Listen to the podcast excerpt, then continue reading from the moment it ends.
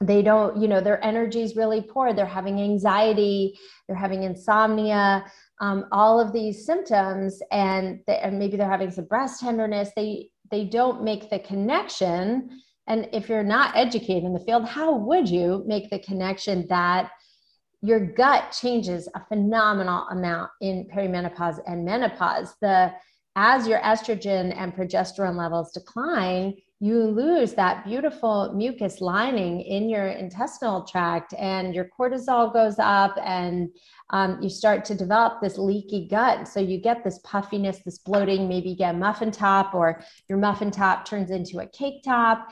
And you've done nothing different with your diet or your exercise. And in fact most people are exercising harder. They start cutting back calories. You know they're trying to take control of the situation so I love to do um, the GI map because it gives me a real window into what's happening.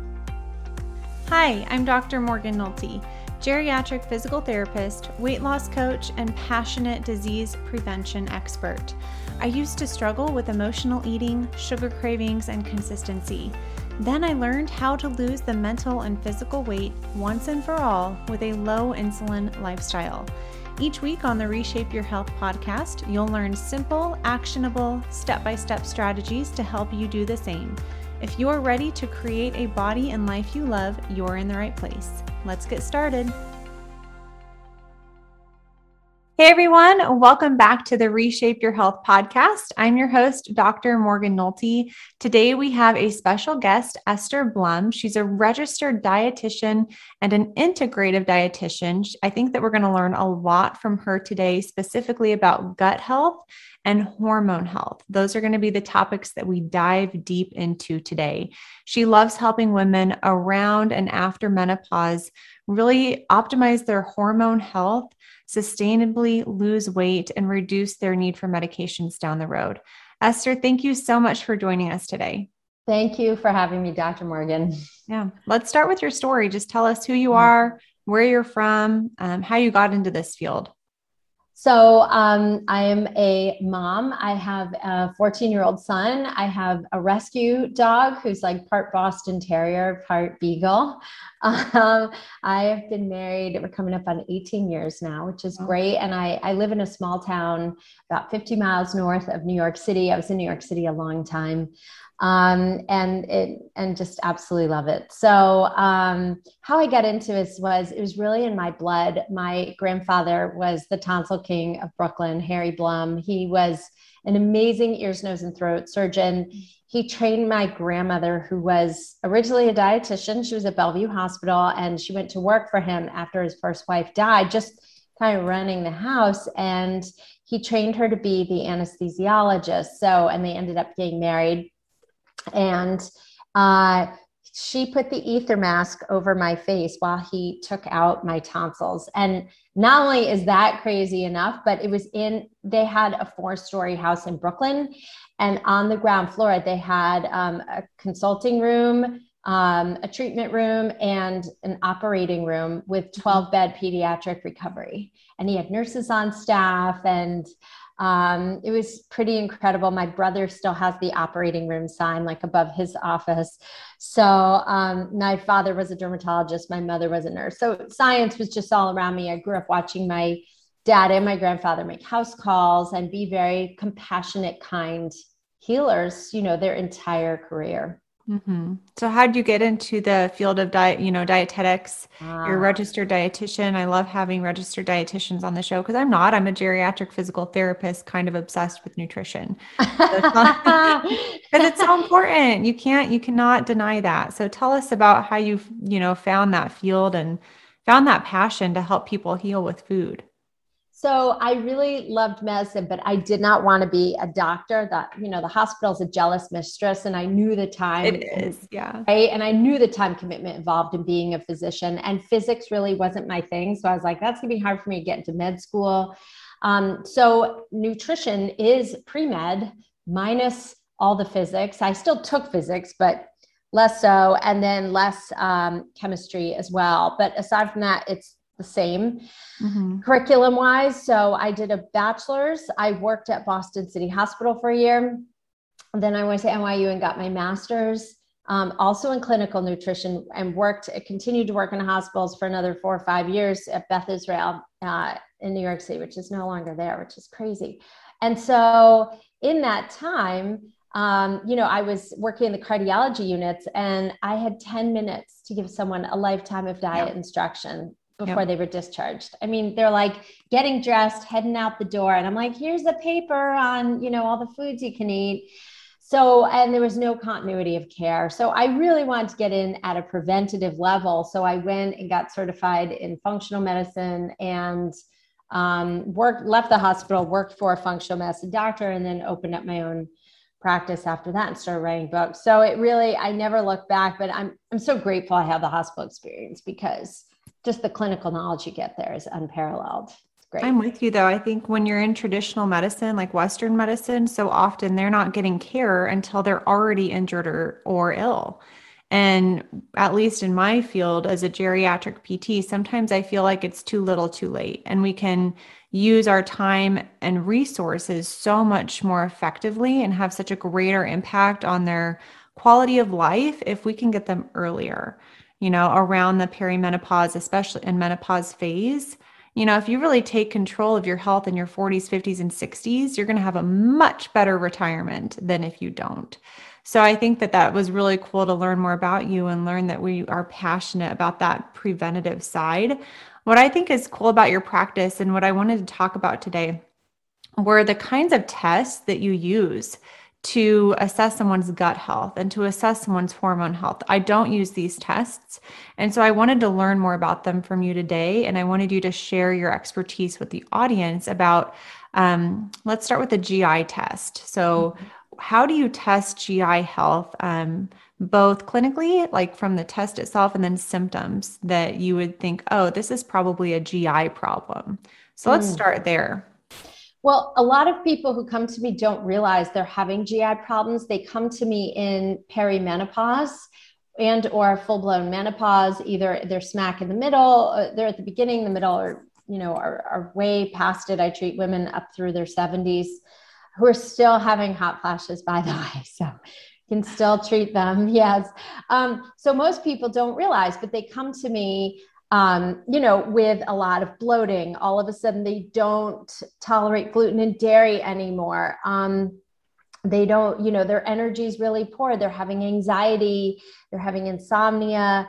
Um, all of these symptoms, and, they, and maybe they're having some breast tenderness. They they don't make the connection and if you're not educated in the field, how would you make the connection that your gut changes a phenomenal amount in perimenopause and menopause? The as your estrogen and progesterone levels decline, you lose that beautiful mucus lining in your intestinal tract, and your cortisol goes up, and um, you start to develop this leaky gut. So you get this puffiness, this bloating, maybe you get a muffin top, or your muffin top turns into a cake top, and you've done nothing different with your diet or your exercise. And in fact, most people are exercising harder, they start cutting back calories, you know, they're trying to take control of the situation.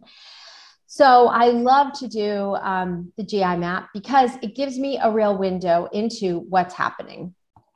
A, it looks at, uh, rules out for pathogens and parasites. So a lot of people have H. pylori. Now, H. pylori is fairly ubiquitous in the American population, and it won't necessarily cause symptoms or problems. A lot of people can live with it and be asymptomatic. But if you pair that with declining estrogen and progesterone, you know, all of a sudden you can start getting reflux and heartburn all the time. So um, if and it causes a chain of dysbiosis it's like a domino effect where some of your good bacteria actually start to get really really high to overcompensate for you know having dysbiosis but then it can also cause really low levels of beneficial bacteria too so you kind of look at the numbers relative to h pylori um, so I, I do look for pathogens, treatments, uh, um, pathogens and parasites and treat for it. I've picked up everything from like Giardia to E. coli to, you know, traveler's diarrhea, just, just while treating someone for perimenopause, I just happen to pick those things up. Can also tell me if your yeast levels are high, but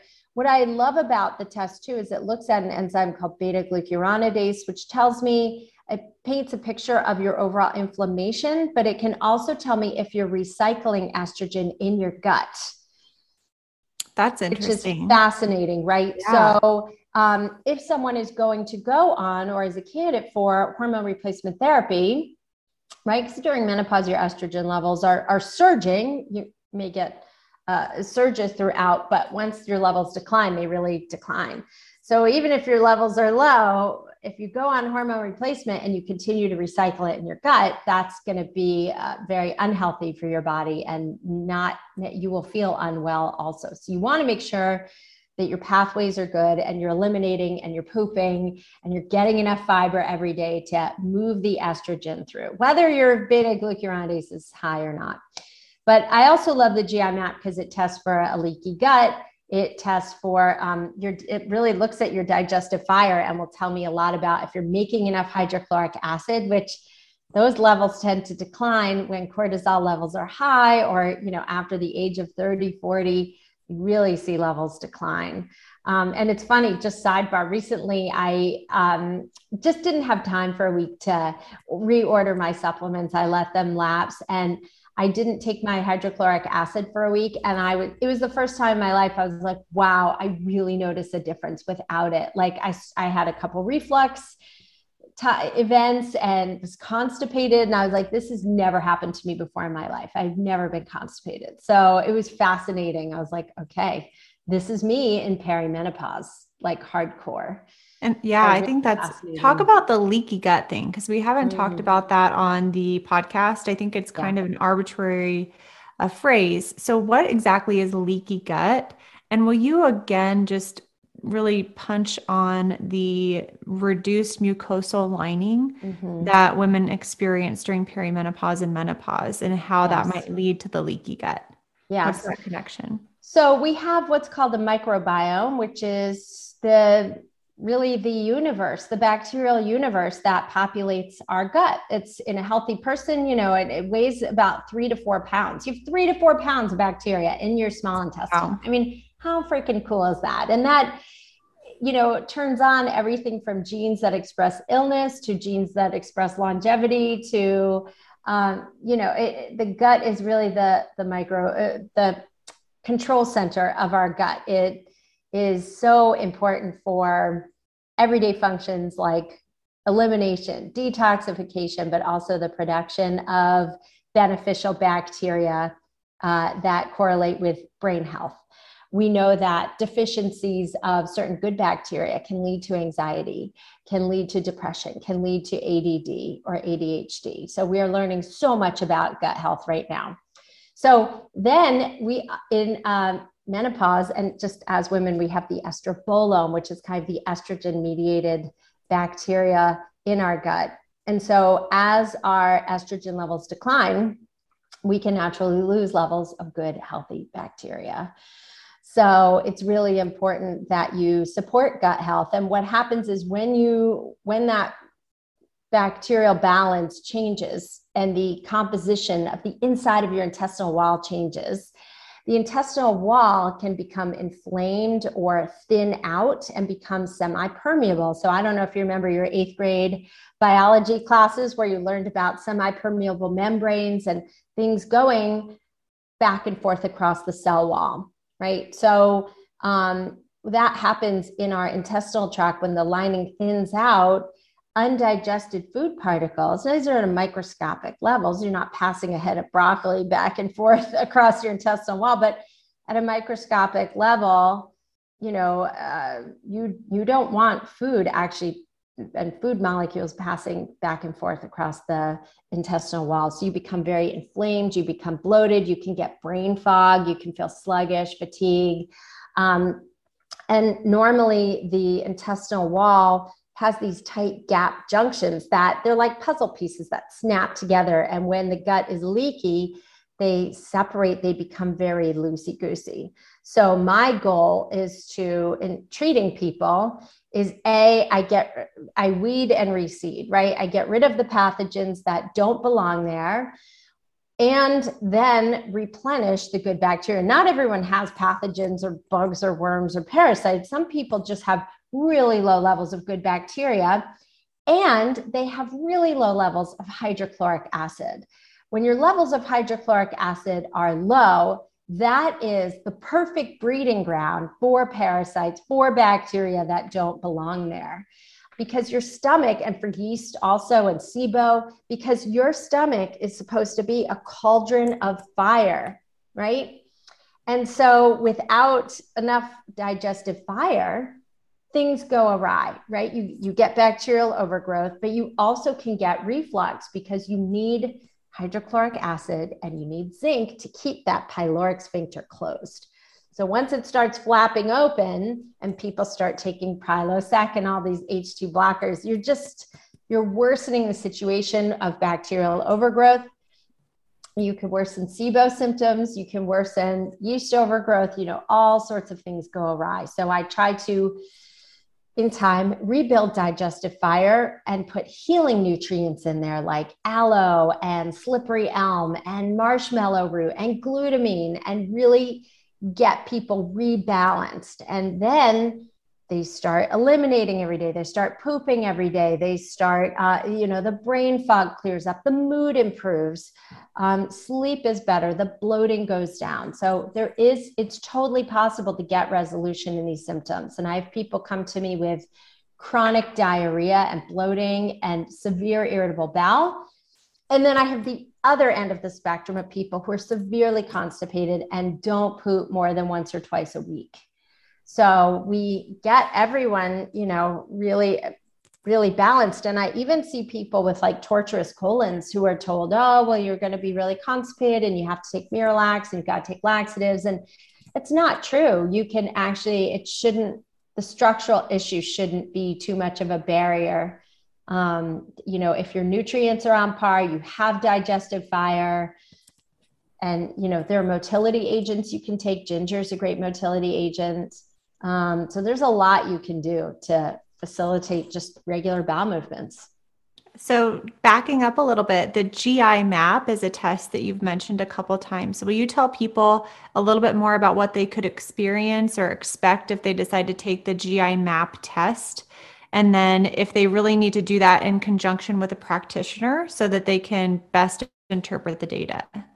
Well, so you should only, I mean, the only way you can get the test is through a practitioner. It's not mm-hmm. direct to consumer. So, yep. um, but what you can expect is that you are going to get a test kit with a French fry tray that you need to poop in, and you scoop out samples. There's a tiny little shovel in the cap and uh, of, a, of a little twist jar, and you scoop out different samples uh, and play with your poop a little and say, mm, that looks interesting. And you shake it all up, you send it to the lab. And then your practitioner, um, you know, will circle back with you with the results. I personally, the test is complicated. Uh, I've looked at a couple hundred, but I do not consider myself an expert on it. It takes years to really understand the test. So I work with a doctor at the lab to help me interpret it, just being transparent. Um, and again, we go through just the patterns of dysbiosis. We look at, and I teach this to my own clients too. You know, I explain to them the patterns of this dysbiosis, if they're missing any nutrients, if they're recycling estrogen in the gut. Um, and then we go through their diet right? What is the best diet to heal a leaky gut? Do you you know are you showing back methane producing bacteria that could be connected to sibo? Is a fodmap diet more appropriate for you? Um, i have a couple of people i've seen in my practice who have extraordinarily limited diets. They just they don't tolerate anything without severe stomach pain they can't look at a vegetable and maybe they tolerate some fruit and a little protein. Like I'm thinking my client Rachel, who ate like chicken breast and like canned peaches. And that was like kind of her diet for years. Wow. And now she's vegetables. She lost all this weight. She also had like an unspecified autoimmune condition that was not diagnosed, but she was on heavy, heavy medications like Plaquenil. And, you know, we got her eating all these foods and she was able to really decrease her meds. So, um, you know, what you can expect is really starting off with a prescriptive diet of what are the best foods for you. Eventually, you should be able to progress. Like, nobody should be on a limited diet forever, but maybe you want to start off with cooked vegetables and then as you build up your digestion, you know, move to raw. You want to also think about, by the way, like chewing your food. Um, most people don't realize digestion starts in the mouth, not in the stomach. And that you have to be in a parasympathetic state when you start eating, which means you're not as sympathetic is fight or flight. So parasympathetic is when you're in that nice, relaxed place, like you take some deep breaths. I mean, there's something to be said for saying grace before a meal or just meditating or showing gratitude for the meal you're about to have and just being in a great mindset. A lot of us are eating in a fight or flight state. We're eating at our desks, we're eating in front of the computer and the phone. And please, I'm guilty as charged too. We all do it. Or dashboard dining, right? I like the moms oh, who are funny. right did, shuttling their kids to a million sporting events. So we do it, but it's really important to slow down, chew your food, put your fork down between bites. Just try and make meals joyful and relaxed. And I would say if you're like super stressed, try and delay eating because you're not going to digest it well. You're just going to be super bloated all the time. Um, and the same goes for toilet training. I do a lot of toilet training with my people, which means you get, if you need a squatty potty, that can really help you structure. And I'm sure you know this is a PT, right? It helps you structurally align and be in a more of a simulates like a squat position, which is how people used to poop before there were toilets. And you can travel to many European countries and see there's still Turkish toilets where you put your feet on either side of a hole and and crouch down. So um, you know, that is a wonderful position to be in to enable your bowel movements to pass out easily. So you want to also try and poop the same time every day. You know, like I think guys are really good at this. They'll sit in, in the toilet for like half an hour reading or on their phones. Like they're comfortable with the idea. Women are like, I gotta go. I it's like, so true. Right? Yes, that is so, so true. true. So fortunately, again, it, it, you can do it. it. It can take about a year, uh, but you can do it. And there, there are good peptides that you can also do if nothing else seems to work that kind of facilitate bowel movements. But you want to try and sit on the toilet every single day and condition your body like this is the time when I need to have a bowel movement. Um, yeah, it's really it's there's such a gut brain connection. I mean, their two are intertwined. And then, yes, I do use supplements to treat uh, and kill off any gut bugs that don't belong there. And then treatments, you know, to, to heal and reseal up that leaky gut. So treatment takes on average three to six months. It's a slow process, sometimes more. Um, I often retest if I've done uh, H. pylori treatment or treatment for pathogens. I will then retest uh, I'll do two months of treatment, a month off, and then a retest. And sometimes I need to treat again because some gut bugs are um, biofilm producers, and biofilms are kind of these balloons. These imagine them as little balloons outside, you know, a bacteria, and you have to pop the balloon. Those, those balloons keep them real safe and protected inside your gut wall. So sometimes after treatment, more will come out that have kind of been hiding under the cell walls, under the um, intestinal wall. So some come out. So sometimes people are like, I did all this treatment and it's still not gone. Sometimes it's worse. And then, um, so we'll have to do a couple rounds of treatment. So, it, and other people, it kills off and succeeds the first time. So, I like to manage people and say, let's just see how your body does and then, Lord forbid, if it's still not going away, then we really need to do some digging and check for Lyme and mold and other, you know, real environmental disruptors for the gut too. I think that you're a great resource to have. Like, I have a couple members who have irritable bowel syndrome you know and if you're not really trained in this subject you you go and you don't have these tools at your disposal you know and i think that it's important like we could dig in well how do you treat this? How do you treat this? And it's kind of a moot point unless you know that you have that. So if you could give general advice for what foods are great for gut bacteria mm-hmm. and then what foods are harmful for the beneficial gut bacteria or can lead to that inflammation.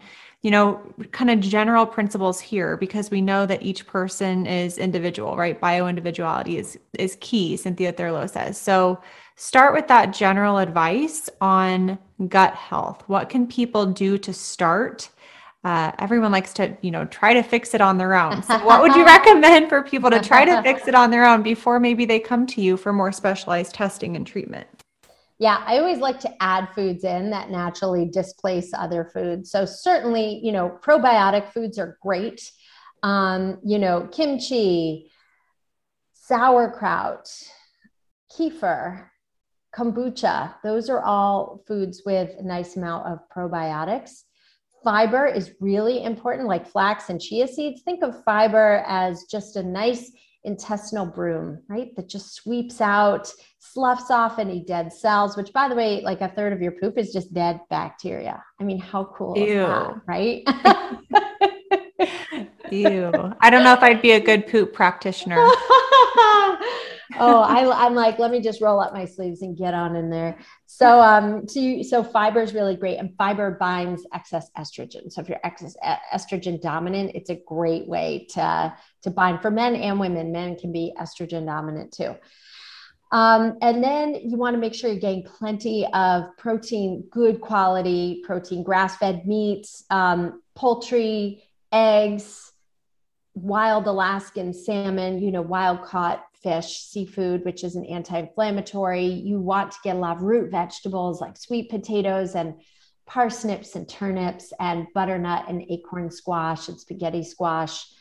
Uh, you want to make sure you're getting in bitter greens because the bitter, so Americans have like a sweet and salty palate. We don't realize bitter, which is in the front of our tongue, or is that salt? I can't remember if salt remember. is in the front, bitter's in the back, or vice versa. But yeah, um, bitter is really important because the bitter taste stimulates the release of bile from the gallbladder and gets the digestive juices flowing and also facilitates bowel movement. So, one of my treatments for constipation is to take Swedish bitters and put them on the tongue you know 15 minutes before a meal to tell your body okay incoming food let's start you know start turning on our engines and revving up the motor and moving things along. So bitters are really great. So things like uh, kale and collard greens and swiss chard and broccoli and cauliflower and brussels sprouts and artichokes you know those are all amazing. And and the um, cauliflower uh, broccoli Brussels sprouts and uh, artichokes are all in the brassica family, which again also helps facilitate the proper metabolism of estrogen. Those so, that's interesting too. We're going to talk yeah. more about estrogen for sure when we talk about the Dutch test. So yes. it's it's fun to hear this stuff because um, I eat all those foods a lot, you know, and I don't have any awesome. gut issues. So you didn't mention yogurt. Is that high enough in the probiotics as like the kimchi yes. and the sauerkraut and that kind of stuff? Um, yeah, I mean, you can get some really good quality yogurt with probiotics. I love Siggi's because it's low sugar and it's higher protein. So yes, yogurt as if you tolerate dairy, you're absolutely yeah. correct. And then what should you avoid? You know, you should avoid um, pro-inflammatory food. Oh, and I didn't mention berries. Of course, berries are wonderful anti-inflammatory berries and cherries. Um, so what you want to avoid are high sugar, pro-inflammatory foods. Um, so just the, the processed white sugar, the breads, often gluten. Gluten is an issue for a lot of people. Now, it's a sensitivity for a lot of people, which is how it slips under the radar. It's not an anaphylactic reaction, but a lot of people, I believe it's because of how um, crops are treated in this country, are sprayed with glyphosate, which is a, a very nasty pesticide. It's in Roundup, uh, which is a weed killer. So we're putting that on our food. Now, how do I know this? Because I know not only personally, but from you know 27 plus years in practice, I have so many of my clients who go to Europe who eat the bread, who eat the pasta, have absolutely no issues, no weight gain, no bloat, no digestive problems. They come back here, the bloat is back, they can't tolerate it at all. So it's really how it's processed, it's genetically modified, you know, all of those things. Even organic can be problematic for some people. So mm-hmm. if you're having a lot of gut issues, I'm like, give your body a, a break from gluten uh, for, you know, one, three, six months, see how you do until you're healed, and then try reintroducing it. The goal is not to have you never have these foods again. The goal is to heal up your gut so you're not so inflamed. Will um, you say that Roundup chemical was it glyphosate? Yeah, it it's glyphosate. I just had a really cool guest on Carrie B, and she talked about the th- top three toxins that she really focuses on, and that was one of them. But she didn't kind of relate how grain products um, or gluten products outside of America may be developed and processed differently, and that people could tolerate them in other parts of the world, and they come back and they they may eat American gluten and then be exposed to those chemicals and then have that gluten intolerance. That's really interesting. Yeah. I mean, Europe is amazing at just, they have a zero tolerance policy for pesticides on their food that's really, to- wow. that are really toxic. It's amazing. So, um, so yes. So, and you want to, you know, be very careful with booze. I mean, that's like talk about just poking holes in your intestinal tract. Talk about that. Will you really? That's a really important thing. Is I hear yeah. that a lot with women who, yeah. you know, they have that habit of like a drink a night, and then they're they they stop, and then they stop they start sleeping better. Like, what is the link there between booze and gut health? well, and also people don't realize like wine is one of the most pesticide heavy foods that you're consuming. Grapes are like super high with pesticides. So you can get organic wine, you can get dry farm wine, but um, or Scout and Cellar is another good brand. But the problem is, is that booze, you know, it really it, it causes a lot of inflammation in the gut.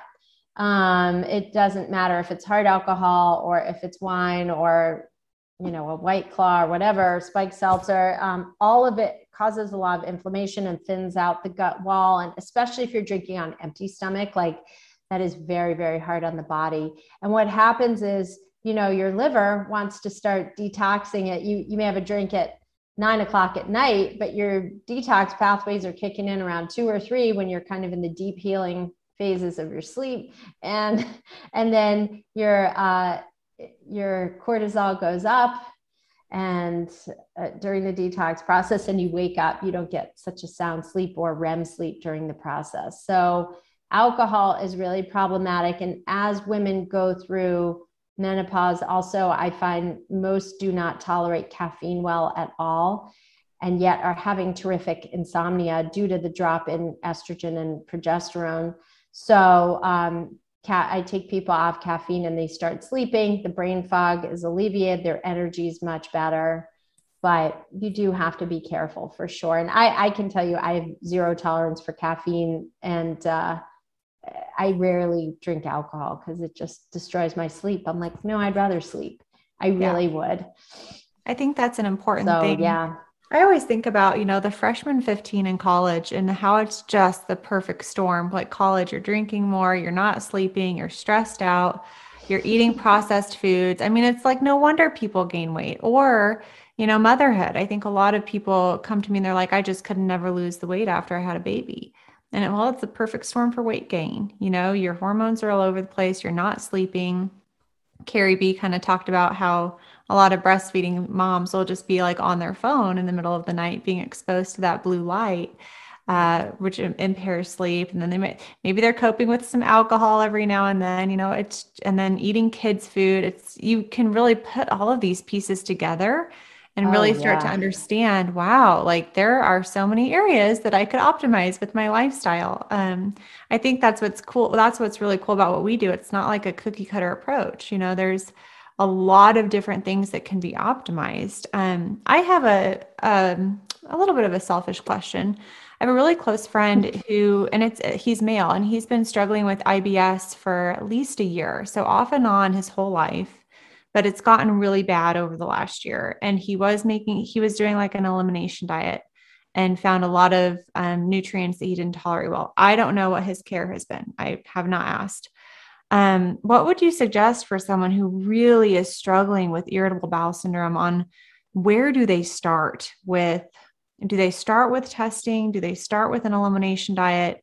What is your general recommendation for someone who's really struggling with IBS?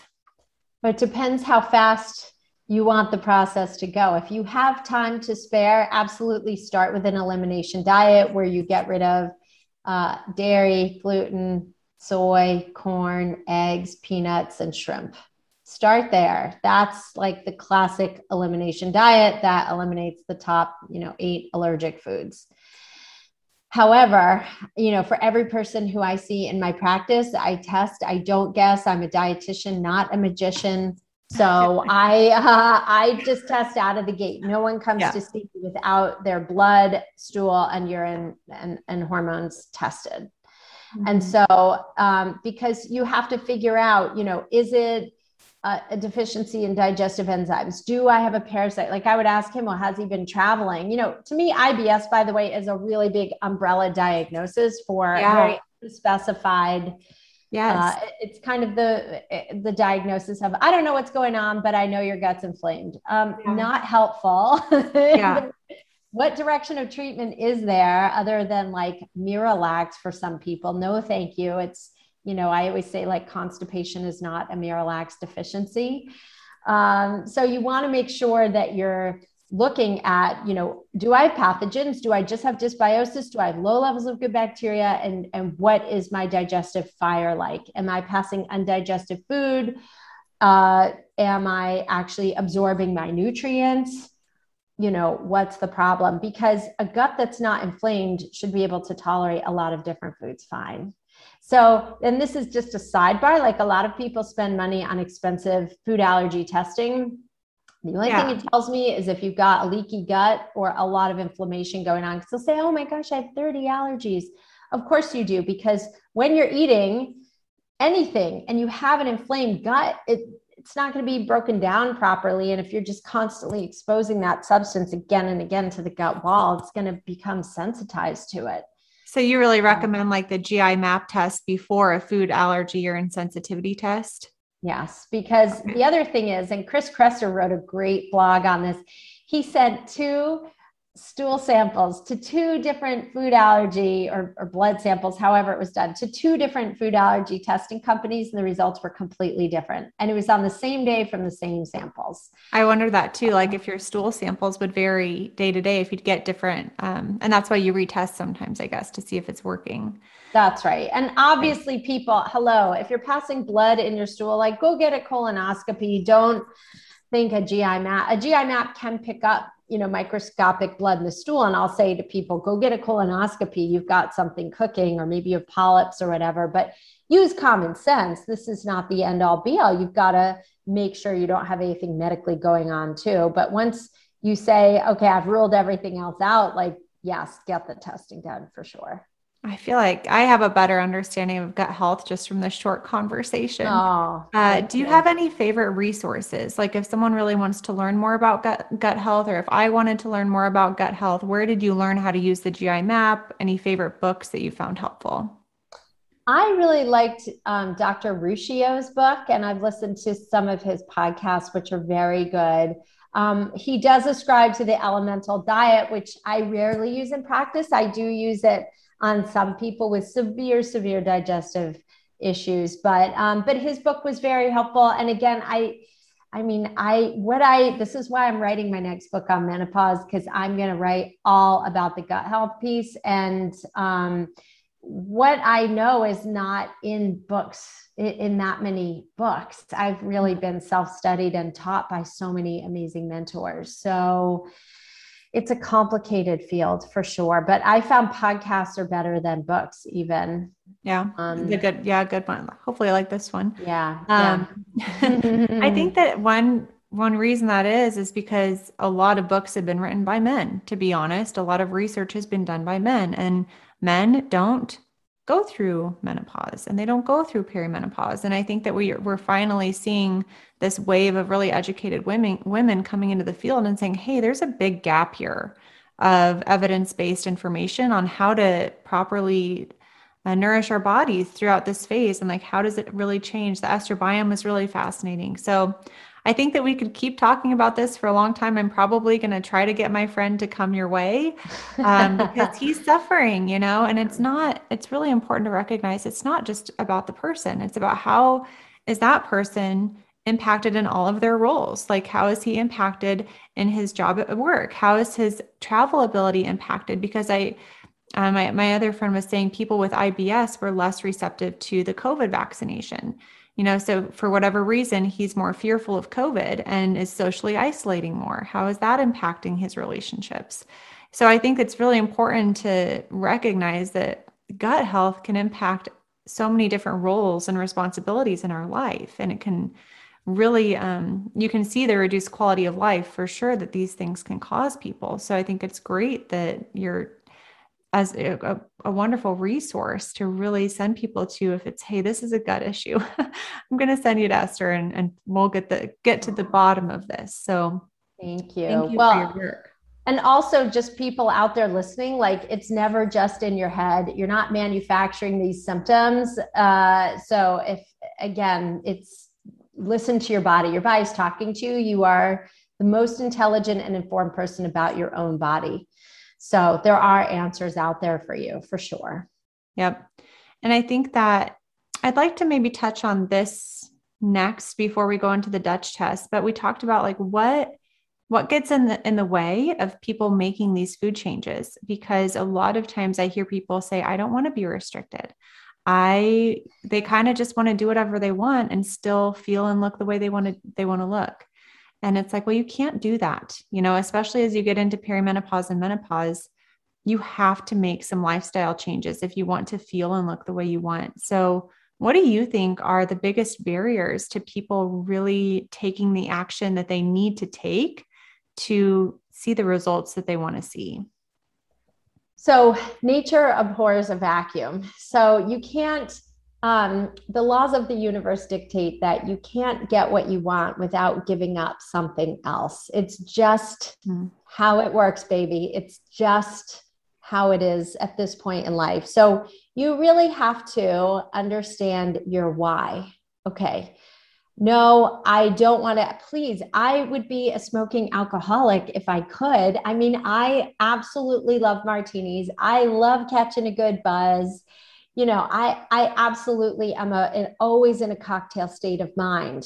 However, I enjoy my sleep and I have a very busy practice where I need to be mentally focused and energized all day long during the day. And at night, I have to take care of my family and be on for them.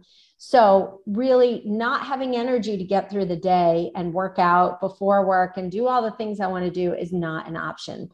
I'm real clear on my why. So, I try to get people to do the same and say, okay, we want to lose weight. Well, why do you want to lose weight? How is your life going to be different? Okay, where do you want to be in six months? And we really try and paint a very clear picture of the end goal. And they say, oh, well, I want to. I spoke to a young woman yesterday who was having all sorts of GI complaints and was like, my husband and I are going to take a trip to Ireland in a year. And I don't want to be worried about A, getting on a plane overseas on a flight with an upset stomach and stomach pain, and B, being in the middle of nowhere with no access to a bathroom, not knowing where the ER is or how to reach a doctor. Like, I want to have mental peace of mind. Great. So, it's really understanding the why. And also, that's another reason why I do the testing, because you can't argue with the numbers people say, but I really like. So I have another client, Sarah, who's pre diabetic and drinks a ton of sweet tea every day. I'm like, Sarah, honey. she's very overweight. She's like, but I want to lose all this weight, but I don't want to give up my tea. I'm like, well, honey, if you want to lose weight, you've got to give up the tea. I'm not saying never, saying let's do this for a while. Can you give me can you give me a week on this? Can you give me two weeks? Can you give me a month? And then people develop proof of concept and they say, okay, this is how motivation works, by the way, is you take the action first and the motivation appears later. So people will say, I don't want to give up alcohol. I can't give up my coffee. No problem. So we're going to give this a month and we're going to see how it goes. I'm going to give you a 30 day challenge. And after 30 days, they're like, wow, my sleep improved. And oh, I finally, I went out Saturday night on day 31. I had that glass of wine and man, I felt so hungover and awful. Yep. I don't want to do that anymore.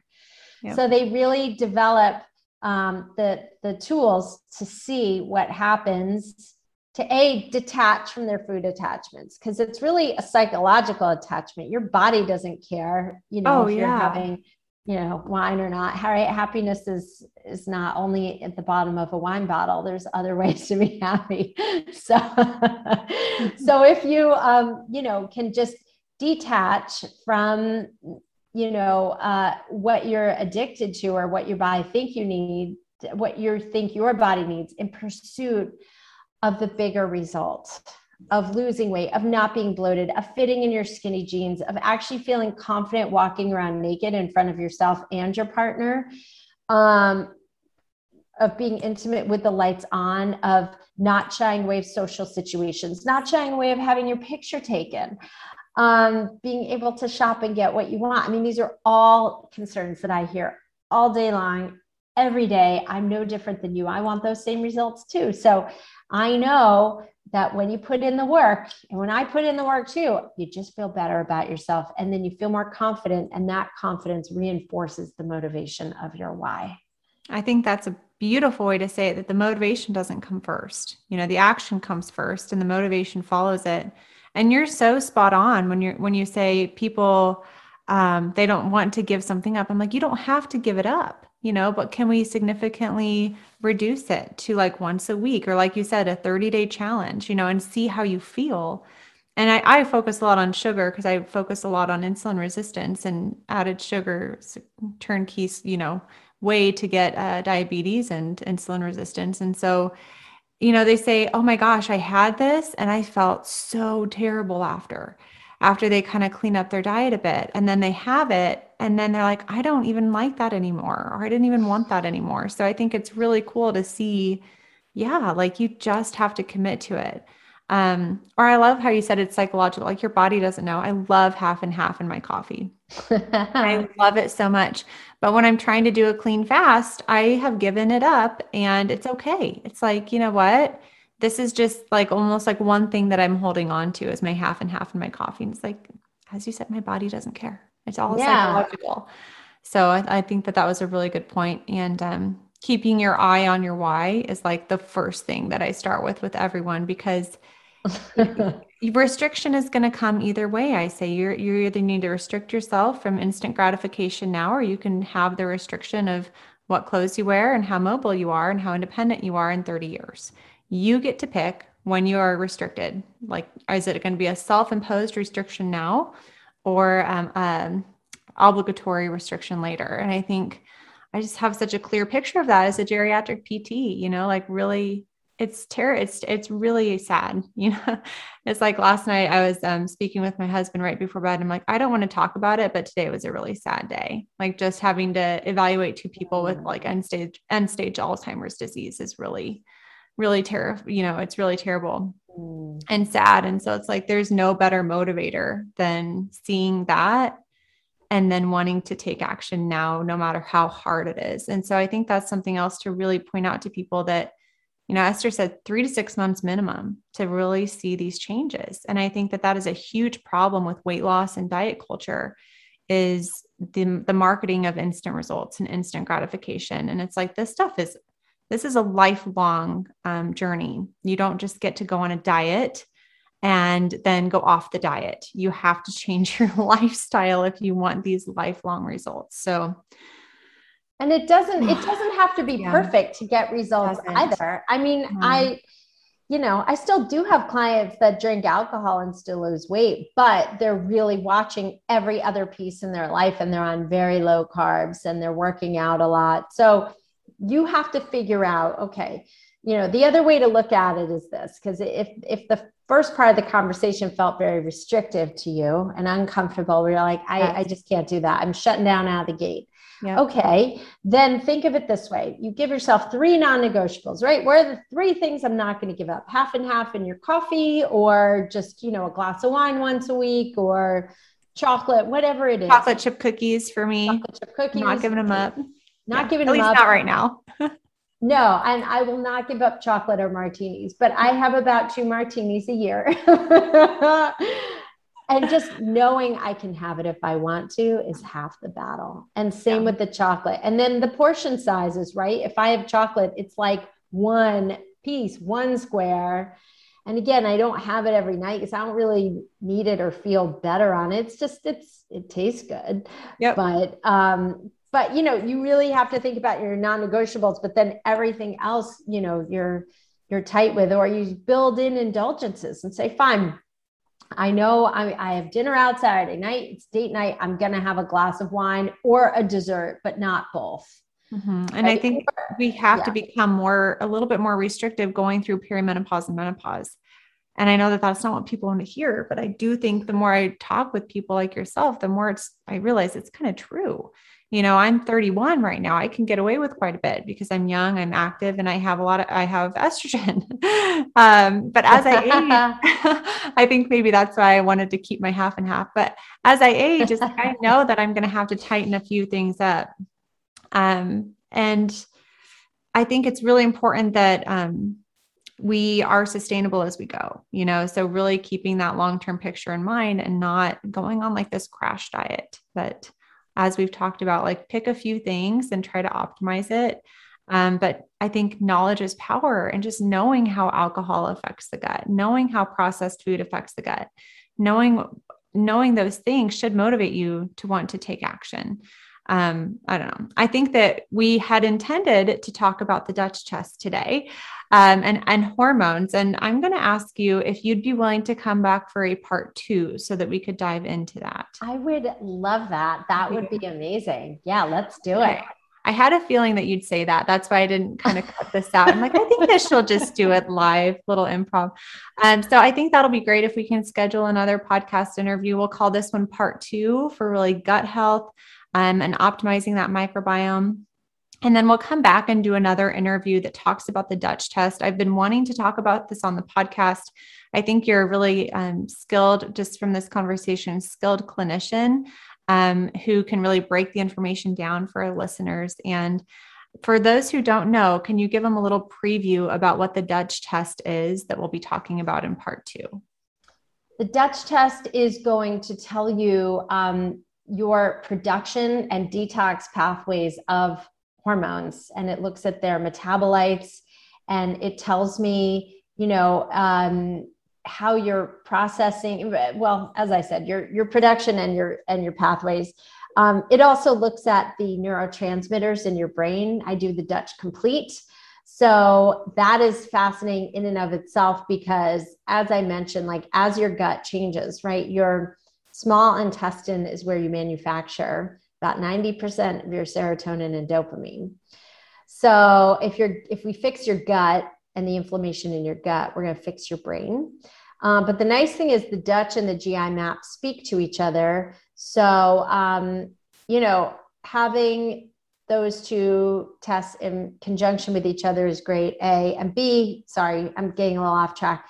Circling back to the neurotransmitter piece, you know, that also is going to tell me um, how, whether you're a candidate for nutrients that are precursors to serotonin and dopamine. Um, perhaps you may not need that antidepressant because it's not really working anyway. I see plenty of people on antidepressants who have still have very low serotonin and dopamine. So it can tell me, do you need to B complex? Yeah, it's fascinating. Um, so do you need to B complex? You know, are you deficient in nutrients? Do you need to eat more cruciferous vegetables? Do you need to eat more fiber in your diet?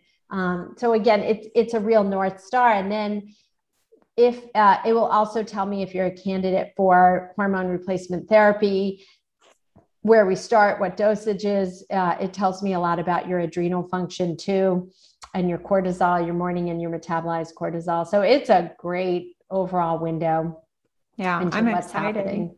I've looked into it a little bit. I again, just like the GI map, I've never used it in practice. I don't know how to use it, so I'm looking forward to learning a lot from you in our next interview, and we'll talk again yeah. soon. Thanks, Thanks, Esther. Thank you.